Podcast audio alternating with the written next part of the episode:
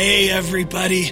My friends at the Compass Church at all campuses, I'm thinking of you at our Wheaton and Hobson and 95th and Bolingbrook. Welcome to my prayer closet. You know, I am so excited. We're going to dive into a, some teaching of Jesus on prayer found in Matthew 6. And we're going to do a little things a little differently today. We're going to mix it up. I'm going to intersperse our study in Matthew 6 with times of prayer and times of worship. It's going to be fun, and I hope you're blessed by it. So, shall we? Matthew 6, starting in verse 6. Jesus says, When you pray, go into your room, close the door, and pray to your Father who is unseen. When you pray, go into your room. You know that word room, the old, the old King James says, into your closet. And the word translated room literally means your private chamber, your secret place. Do you have a place that you meet with God? You need to. You need to have maybe a couple of them. They don't necessarily have to be in a dark closet. You might do better outdoors or in your car or in some beautiful room in your house.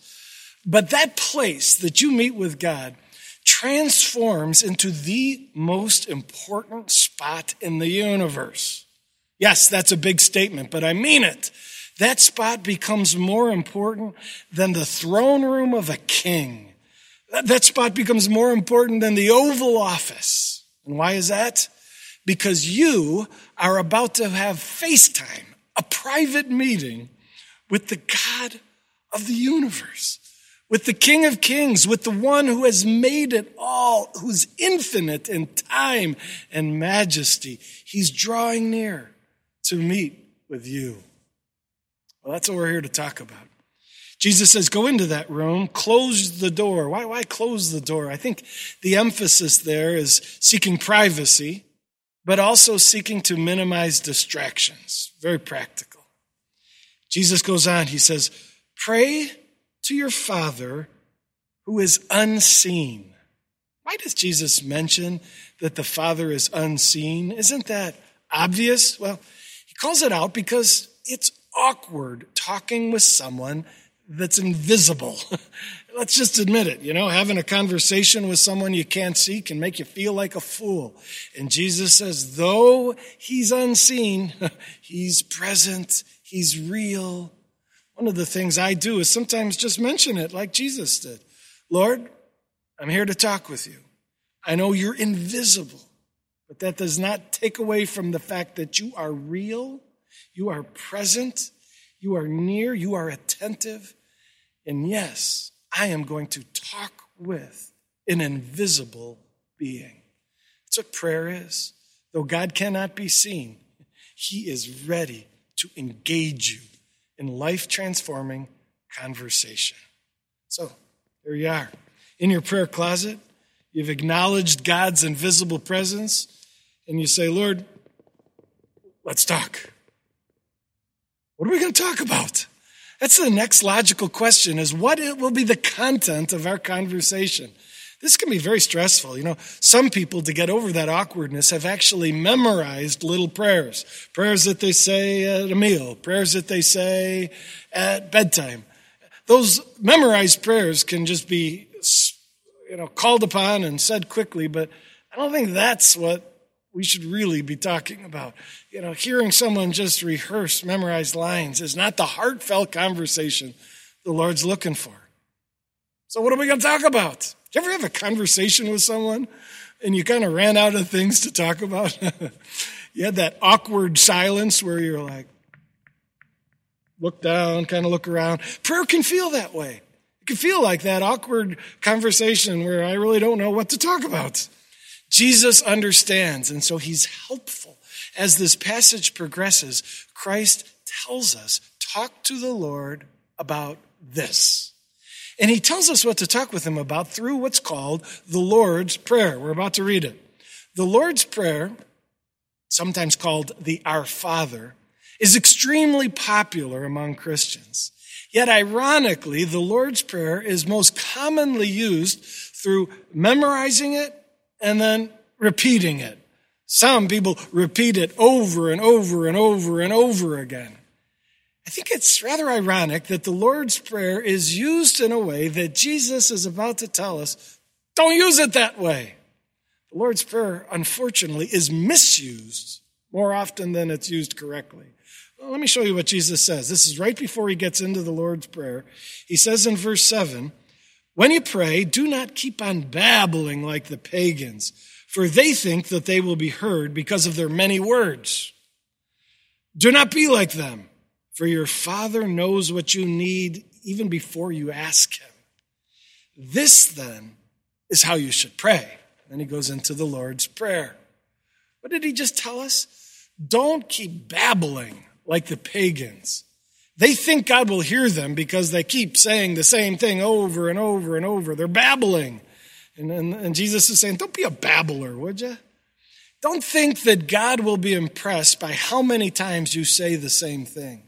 It's not what God's looking for. The passage says, this then is how you should pray. I think that's significant. Jesus doesn't say, this then is what you should pray. He's not calling us to repeat these words, but rather he's showing us how we should pray. I believe what he's saying there is that the Lord's Prayer was given to be a model of how we should pray.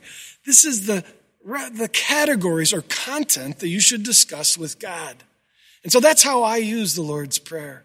I've recognized in the Lord's Prayer that there are four categories or four topics that we should talk with them about. I call them the four R's. As you'll see, I've found four R words that relate to the four categories in the Lord's Prayer. And praying through those four R words, I've found to be tremendously helpful. And man, my prayer is that you will as well. So what's the first? The first of those four categories of prayer is revere. First R, revere. And that's found in the next verse, verse 9. Our Father begins with just that. Our Father in heaven, hallowed be your name. Hallowed be your name. All right, let's just admit it. That's some ancient language that you probably need some help with, as did I. We don't use the word hallowed very much. Hallowed be your name. Hallowed is a, a word that simply means honored or revered or praised be your name. Jesus encourages us to start our time of prayer with revering or praising God, specifically revering his name. In, in, the ancient culture, somebody's name represented the totality of who they are and their reputation, what they've done. And I really think that's helpful. When we turn to praise God in prayer, we can start by praising Him for who He is and then what He's done. That's His name, who He is, what He's done. And I do that. I'll start by praising God for who He is. I like to find a specific attribute that I just love about God. And I'll start by praising Him regarding that attribute. Now, really specifically, it looks for me like this. I, I use a prayer journal. I open it up every day and I write the date and then I start with that word, revere. And I say, Lord, I just want to praise you. I write it down because my mind very easily wanders in prayer. Maybe you don't have that struggle. I hope you don't. But the, the pen on paper helps me stay focused. And so I'll write revere and then I'll say, Lord, you know what I love about you? I love that you are. Now, sometimes I, have just done my Bible study and have seen in Scripture an attribute of God described. And so I'll write down the attribute I just saw in Scripture. I'll say, Lord, I was reminded that you are faithful. When the world lets me down, you will not. And I just I love that about you. I'll praise him for that attribute. Maybe it's his joy. Maybe it's his relational desire for intimacy. Maybe it's his strength, or maybe it's his love. You know, God's attributes are so broad, and every day we can find a new one to praise him about. So, what do you love about God? Start by praising him for who he is. Do you remember I mentioned that his name reflects who he is, but also what he's done? In that revere portion, we can also praise God for his faithfulness and his goodness in our lives. What has God done for you? What can you praise him about? Some of the things that he's done for us are huge, like our salvation. You know, we can say, Lord, I am forgiven because of what Christ did on the cross, and I just want to thank you and praise you for what you did. Jesus died on the cross to take away my sin, and I sit forgiven and reconciled and headed to heaven for eternity. I think often we should praise God for our salvation. But the praising Him for what He's done doesn't have to always be huge things like our salvation. Maybe you're enjoying a cup of coffee. You can say, Lord, I, I received this as a gift from you. I realize all gifts come from you. And even this cup of coffee, thank you, Lord. You are a faithful provider, and I praise you for all your gifts. Folks, we start by praising or revering God for who He is and what He's done. Now, sometimes I actually play a song. You know, I reach over to my stereo and I play a worship song to help me in my revere portion of my prayer time. If I could grab a guitar and play it, I would, but I can't. So I use the stereo. You know, we're blessed right now. We can spend some time in prayer together, revering God through music. We have our worship teams ready at all four of our campuses. So let's pause in our study right now together to pray through music by revering or praising God.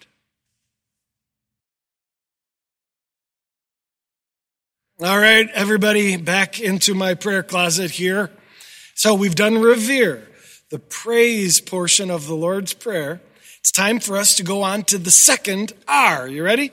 And it is revival. Praying for revival.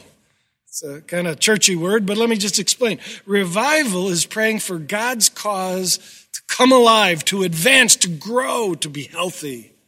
And here's how Jesus expresses it. This is verse 10 as the Lord's Prayer continues. Jesus said, Pray this way pray, Your kingdom come, your will be done on earth as it is in heaven. Lord, your kingdom come. Let's talk about that. Where do I get revival from? Well, First of all, God's kingdom is his team. It's the community of people and angels who live in submission to his kingship, who are devoted to his cause. Now, unfortunately, that's not everybody. There's another kingdom, a kingdom of darkness, a kingdom of evil, a kingdom composed of angels and people who are living in rebellion and disregard for God's authority.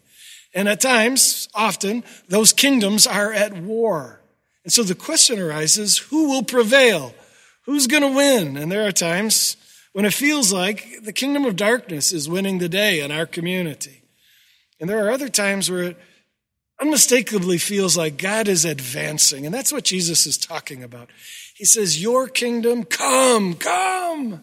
Like, a, like an army advancing over the terrain. I, I think of The Lord of the Rings. I, I loved the, that movie trilogy. And in the last of the movies, there's a battle sequence where the good guys are, are, are walled up inside of the capital city, and the, the kingdom of evil and darkness is attacking their city and destroying their walls. And it looks like evil is going to win.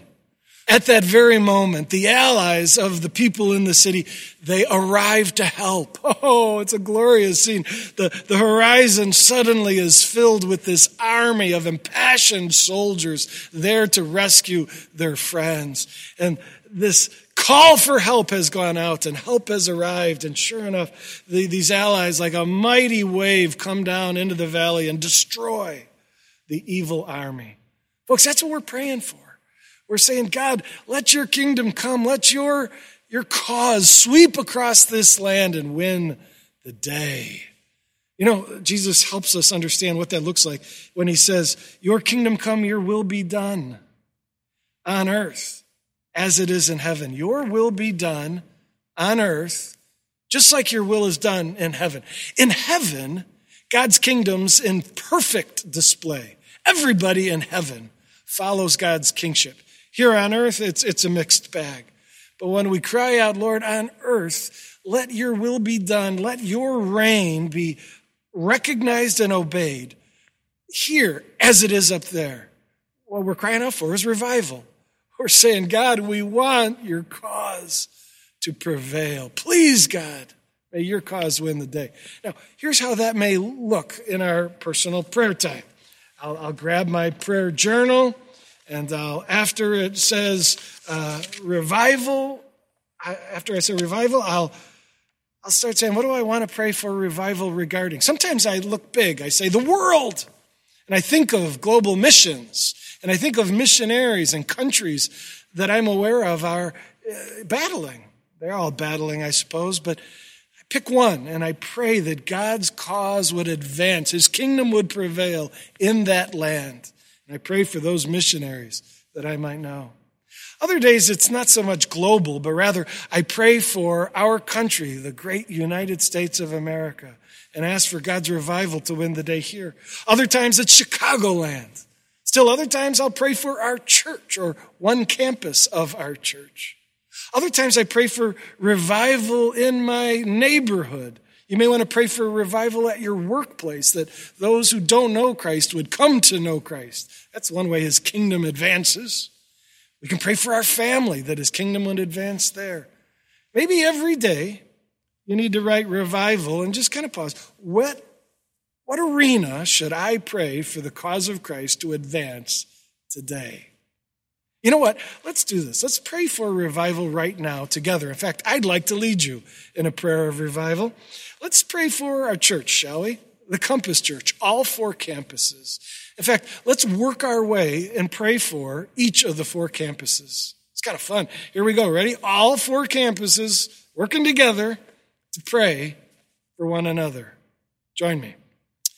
Lord, we're praying for revival, God. We long to see your kingdom, the kingdom of Jesus Christ, advance in the Compass Church.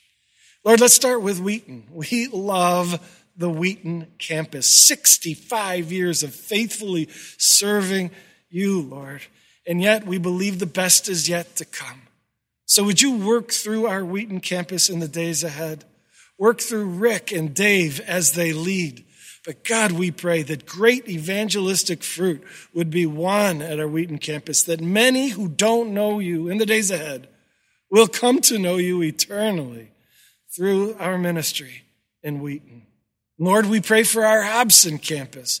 Praise God for that huge group of people, thousands of people, and for Daryl, their faithful leader. God, would you empower them? Would you bring revival at the Hobson campus in the days ahead? May the spiritual temperature go up. May the passion for you, may they love you more. So more love you. God, we do pray that you'd grip the hearts of the people at the Hobson campus and advance your cause in their hearts in this coming season. We pray for the 95th Street campus. Lord, we praise you for Brett Lilly. What an incredible leader you have entrusted to that group. Lord, would you make the days ahead extraordinary? We just pray, Lord, that they would be a mighty army going out into their community there in South Naperville, yielding fruit like they've never seen before. God, we pray that discipleship would happen and young believers would be raised up to be rock solid uh, servants of yours. And then Bolingbrook. Oh, God, thank you for our Bolingbrook campus. We just love the people who are part of New Song Church, and we thank you for the honor of them being a part of our church family. Lord, they've been serving you for 25 years, and yet it's the future that we cry out for now. God, that campus so longs, and we so long, to see them rise up in strength, for ministries to start, and for leaders to be recognized, and for your cause to go forward with great effect in the coming months in Bolingbrook. Bring revival to Bowling, Bolingbrook. Lord, let your kingdom come to our land. Let your will be done here as it is in heaven. Come, Lord, come. In Jesus' name we pray. Amen. So, what have we done? We've done revere, worship the Lord. We've done revival, praying for his cause. Did you notice that everything so far has been God centric, praising how great he is, praying for his cause? You may wonder, are we ever going to get to pray about me? Don't worry. Now it's time. We get to the next R, which is requests. Requests. This is where you cry out to God for things. Do you know what prayers of request are called? Sometimes it's called supplication. So let's talk about supplication. Jesus phrases it this way. Uh, he continues in the Lord's Prayer in verse 11. He says, Give us today our daily bread. There's a request for you. Lord, give us our daily bread. We need you to provide food for us. Now, Christ is not limiting our requests to food, but using food as an example of what it means to cry out for your own needs. God wants us to look to Him to meet our needs. He wants us to look to Him to meet our needs today and tomorrow, and then the next day. I love uh, daily bread, it, it emphasizes perpetual dependency. I'll depend on you today for today's bread, and tomorrow I'll be back on my knees looking to you again. That's who the people of God are to be. People on their knees, constantly relying, depending, crying out for Him to provide. It's so good for us, this prayer of request. It's good for us because we live in a culture that emphasizes independence, self sufficiency. You can do it. And as Christians, we say, No, I can't. I need you, Lord. You're my only hope. And so, what needs do you have? Are you bringing them to Jesus? What, where do you need him to show up? Some people make the mistake of saying, I don't really need to ask him to show up. If he wants to show up and provide, he will. Not necessarily. Here's an interesting verse James 4 2. You do not have because you do not ask. See what that's saying? saying that many times God wants to bless, but he waits. He waits to be asked. And sometimes we just don't have because we've not looked to him.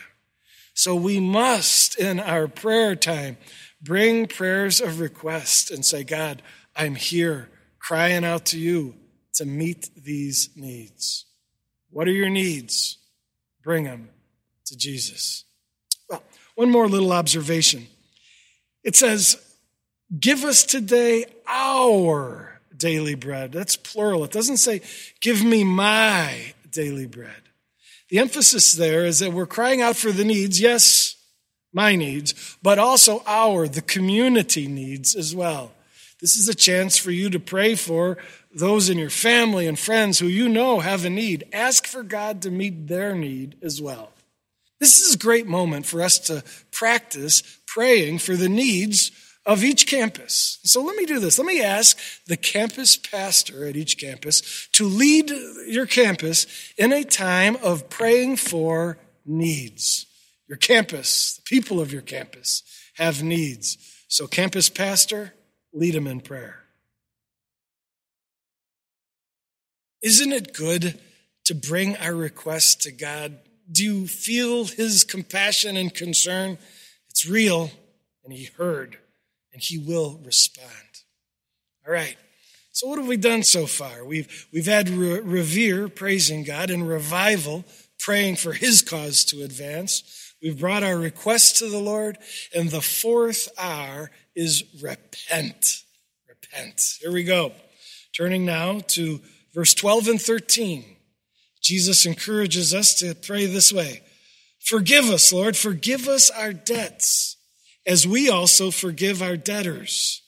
And lead us not into temptation, but deliver us from the evil one. Now, let me be clear. When we pray, forgive us our debts, we're not talking about financial debts, but moral debts. We're asking God to forgive the sins we have committed. Lord, just as we are gracious and forgiving of others, hopefully you are, so we say, Lord, forgive my sin. That's the first part of the concept of repentance. To repent literally means to turn, to recognize the folly of your ways, and to change your mind and turn the other direction. So it starts with, forgive my past, but then here's the second part of repentance.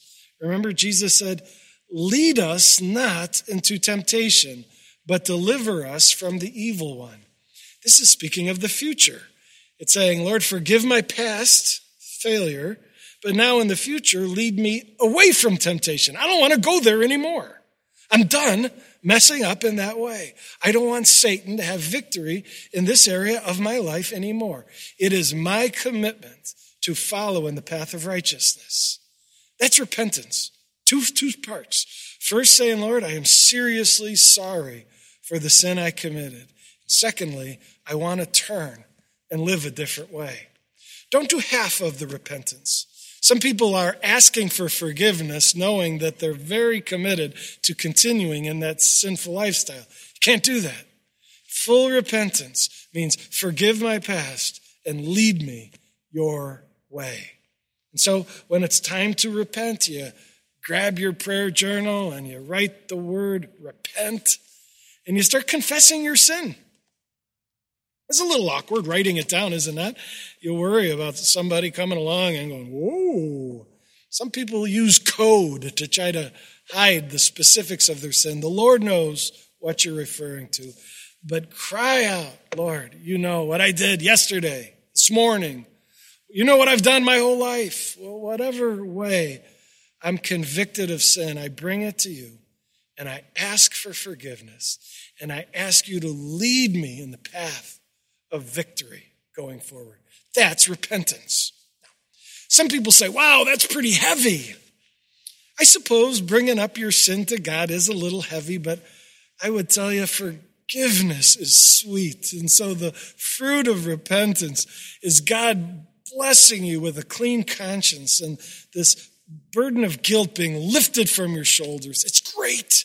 It's like my son Jake when he comes home from school, his backpack is often so heavy and he's just struggling under the weight and he throws it off his shoulders as it crashes to the floor and the freedom on his face is so beautiful. I once went backpacking in the Rockies and I remember the burden of the weight on my shoulders and I remember how good it feels to get rid of that. That's what happens in repentance. We have this nagging guilt that feels like our failures with us. But when we bring it to God in prayer, look Him in the eyes, just own it, and ask for Him to wash us clean and give us a fresh start, He will every time. Folks, you and I, we need the freedom that repentance can bring. So here's what I want to do. I'd like to close our journey together with a time of repentance. We're going to use a song to bring our sin and repent. In this final song in our service today, this will be a chance for us to confess our sin and enjoy the sweet breeze of forgiveness that the Lord will bring our way. But before we sing that song, I want to do a quick review. The well balanced prayer, according to Jesus' is four hours. Remember, it's, re- it's revere, praise God first. It's revival, pray for his kingdom to advance. It's request, bring your needs to him. And it's repent, bring your sins to him for forgiveness. In fact, let's repent through this song right now.